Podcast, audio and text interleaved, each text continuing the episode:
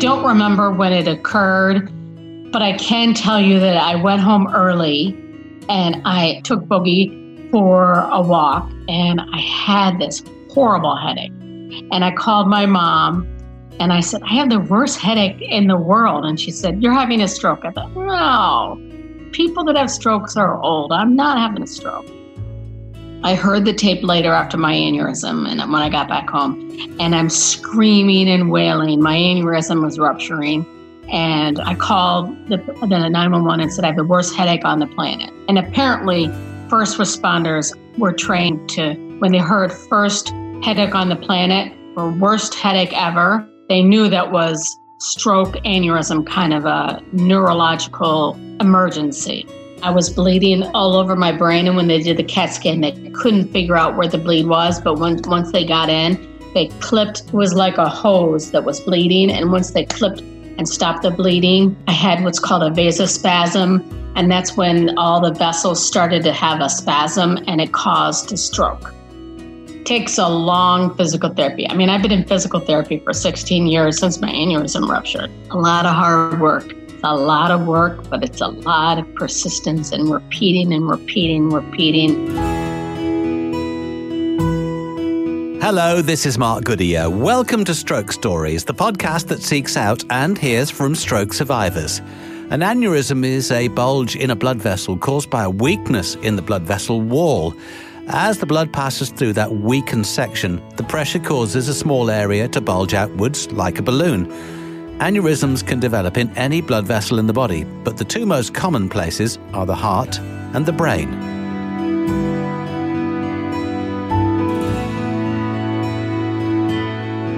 In this episode, we'll hear from Janet Sutherland from Westmont in Illinois. Janet suffered a stroke at the age of 38. For 10 years, I was a radio reporter in Chicago, so life was quite stressful and busy. I covered politics, state politics in Chicago. It was stressful. I would drink 10 cups of coffee a day and I would get up at 4 a.m. and get to work around 8 a.m. and race around every day, decide what the top story would be every day. And, you know, I would anchor news and then race around Chicago and cover stories. And of course, I smoked some cigarettes and you know, it didn't take quite the best care of my health, which probably didn't help me as I did not realize I had this aneurysm in my head. Doctors believe I had the aneurysm in my head from birth. So it was a crazy, chaotic lifestyle, but I enjoyed it. And I did it until I was in my I think I turned 30 and I thought, I don't think I can do this until I'm 50 because I was, when you're a radio reporter, you're carrying heavy equipment, you know, radio microphones and cords and whatnot. So I thought, I cannot do this anymore. So I decided to change careers and I went into radio sales and I moved to Columbus, Ohio, and that is where I suffered my brain aneurysm. And the interesting thing about that was right before my brain aneurysm, I started to trip and fall, and I always had headaches. I would say four months before my ruptured brain aneurysm, I had headaches, and I was taking aspirin and Tylenol constantly, and I would go in for antibiotics because I had sinus infections. And I kept saying to my doctor, I'm having these headaches and these sinus infections. And they just kept giving me antibiotics. No one ever, it never occurred to anyone that perhaps I had a brain aneurysm because I didn't know I had a history of it because I was adopted. So I continued to take four and five aspirin every day for four months prior to my ruptured brain aneurysm. So at that point, I continued to take these Tylenol and aspirin, and I was in radio sales at this time. And my coworkers kept saying, She'd really be taking all these aspirin and all these Tylenol? And I thought, I have a sinus infection. Not a big deal, you know. So that's how my lifestyle was. I was in radio sales, taking Tylenol and aspirin, and didn't think much of it. I don't remember when it occurred, but I can tell you that I went home early, took Boogie for a walk, and I had this horrible headache. And I called my mom and I said, I have the worst headache in the world. And she said, You're having a stroke. I thought, No, people that have strokes are old. I'm not having a stroke.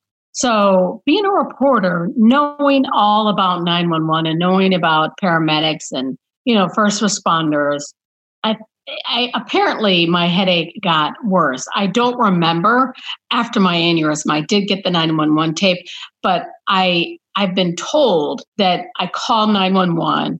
I took I brought the dog back in to my apartment and hung up with my mom on the phone. I heard the tape later after my aneurysm and when I got back home and I'm screaming and wailing. My aneurysm was rupturing and I called the, the 911 and said I have the worst headache on the planet. And apparently first responders were trained to when they heard first headache on the planet or worst headache ever, they knew that was stroke aneurysm kind of a neurological emergency. And they quickly came, got to my house, and the 911 operator said, Open the door, open your apartment door, unlock the door. So they came in, and I did talk to the paramedic after this happened. He said they were trained to recognize strokes and then the aneurysms, and they got me to the hospital. And then the, my dad and my parents flew in. The doctor said we knew there was a blood spill. It was just a horrible spill. When they did a CAT scan, all they could see was a bleed. They needed to get me to the trauma center and do a CAT scan and stop the bleeding. So they did, and they did emergency surgery that was 10 hours long. And I had a 3% chance to live. And when they went in to clip the ruptured brain aneurysm, an aneurysm, by the way, is a balloon in the vessel and I was bleeding all over my brain. And when they did the CAT scan, they couldn't figure out where the bleed was. But once once they got in, they clipped. It was like a hose that was bleeding. And once they clipped and stopped the bleeding, I had what's called a vasospasm, and that's when all the vessels started to have a spasm, and it caused a stroke.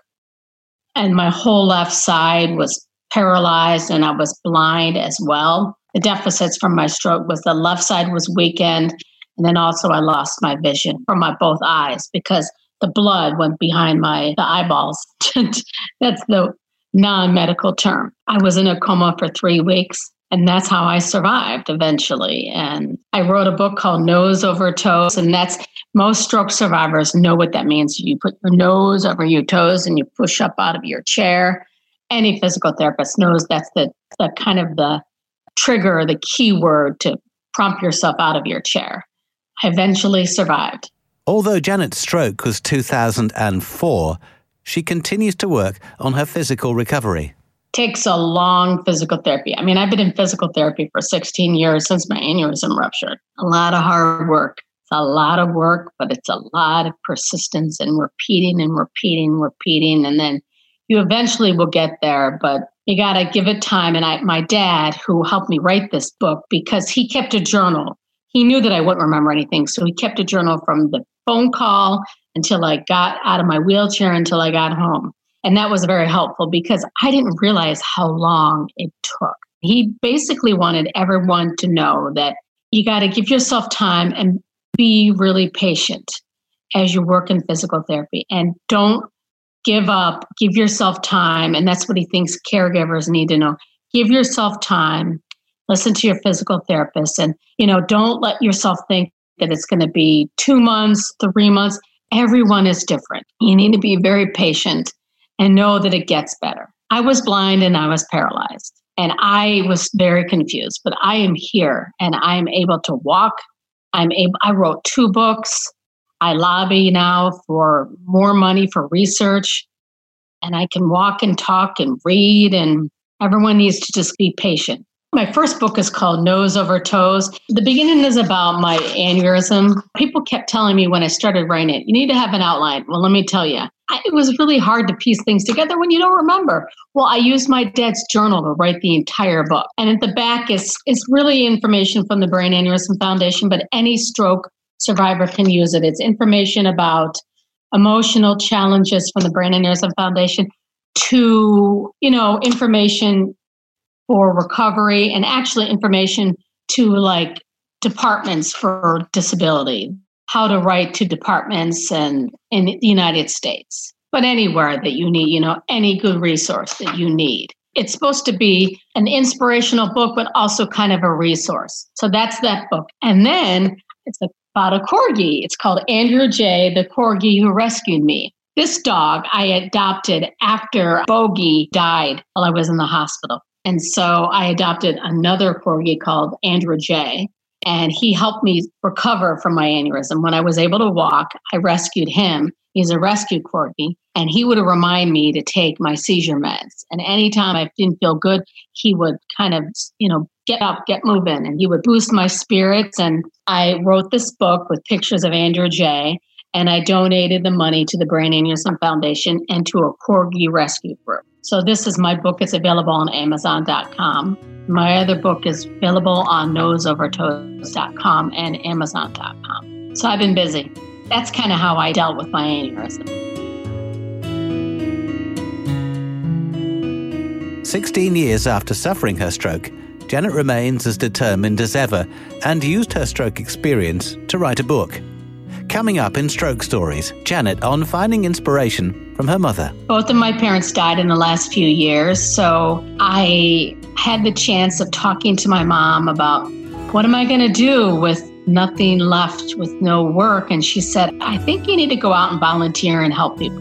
And exercising during the COVID 19 pandemic. My husband said, We just have to keep moving because that's what the doctors are always saying to us, just saying to me, keep moving. So, what I decided to do was start walking and eating healthy. And so, my husband and I would take the dog and I would walk. I started walking two miles a day. I lost 47 pounds. Let's hear how Janet returned to work after her stroke. I did go back to my work in radio sales for a while.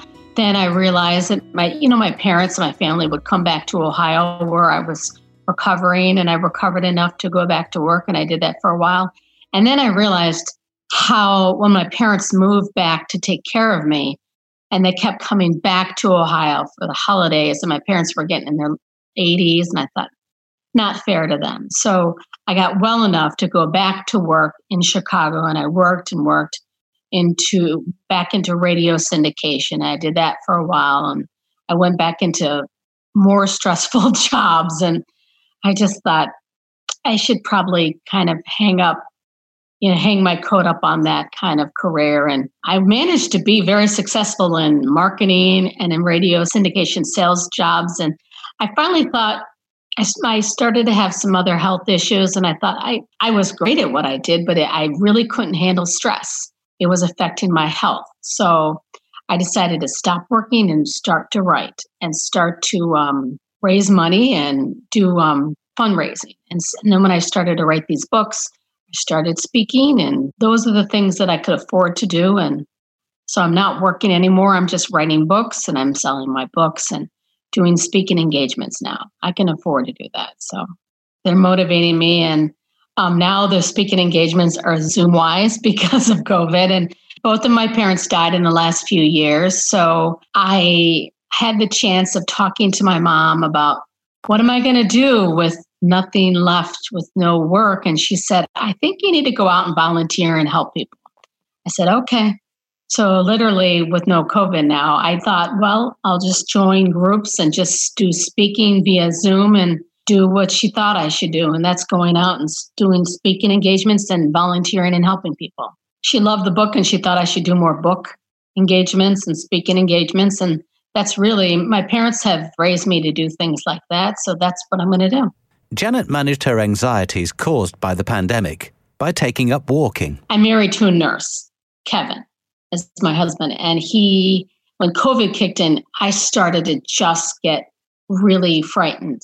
So my husband said, We just have to keep moving because that's what the doctors are always saying to us, just saying to me, keep moving. So what I decided to do was start walking and eating healthy and so my husband and I would take the dog and I would walk. I started walking two miles a day. I lost 47 pounds and I'm just walking, walking, walking. And now that it's cold out, we bought this little exercise machine that I use every day, still maintaining the weight off, which is a miracle in the United States during the cold weather and during the holidays with all the eating we do. And I'm just trying to walk and keep healthy. That's a challenge in itself, but just walking and exercising and that's the main thing that I'm trying to continue to do. And that's what everyone should be doing. Just keep moving. because I can't just sit around. That is the worst thing you can do. Just sit around, keep moving, talking, doing these kinds of engagements, and that's the best thing. She's also working hard to raise awareness around stroke. September in Illinois is Brain Aneurysm Awareness Month.